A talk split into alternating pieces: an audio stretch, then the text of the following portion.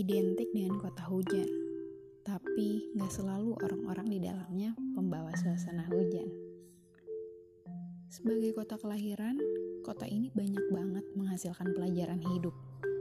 Banyak orang bilang kota kelahiran mereka masing-masing memberikan makna, dampak, dan pengalaman tersendiri bagi orang-orang yang sedang rindu dengan kotanya.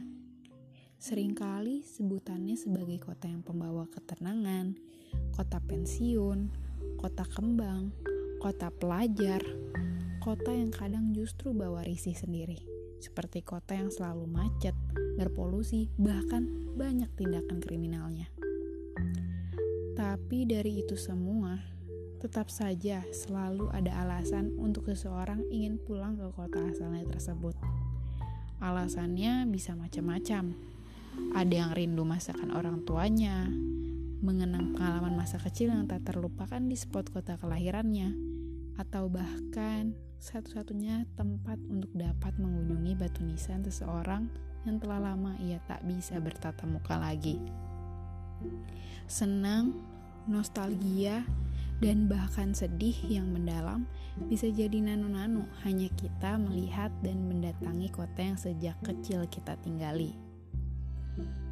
Bogor juga begitu. Bagiku, hal itu dirasakan ketika kita duduk di bangku sekolah.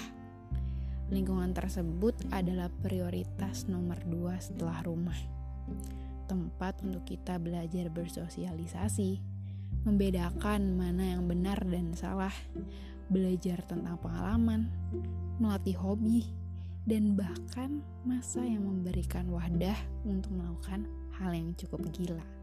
Mungkin ya. Dari kota Bogor, ku mengenal orang-orang yang identik dengan ide yang kreatif, pantang menyerah, saling tolong membahu, gak enakan, dan satu lagi, berperasaan. Sebenarnya masih banyak ciri khas mereka si orang Bogor. Tapi mungkin bagiku itu yang baru terlintas. Hal itu kelihatan banget dari komunitas-komunitas yang muncul di lingkungan kota Bogor.